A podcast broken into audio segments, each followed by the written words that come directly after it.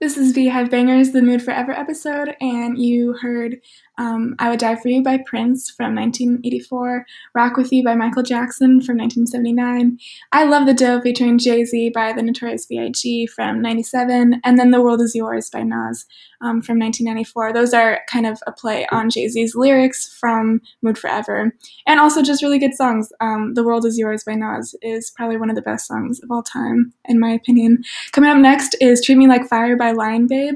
I thought this song kind of played into the kind of the joyful and like careless mood that Mood Forever has. Yeah, so keep listening.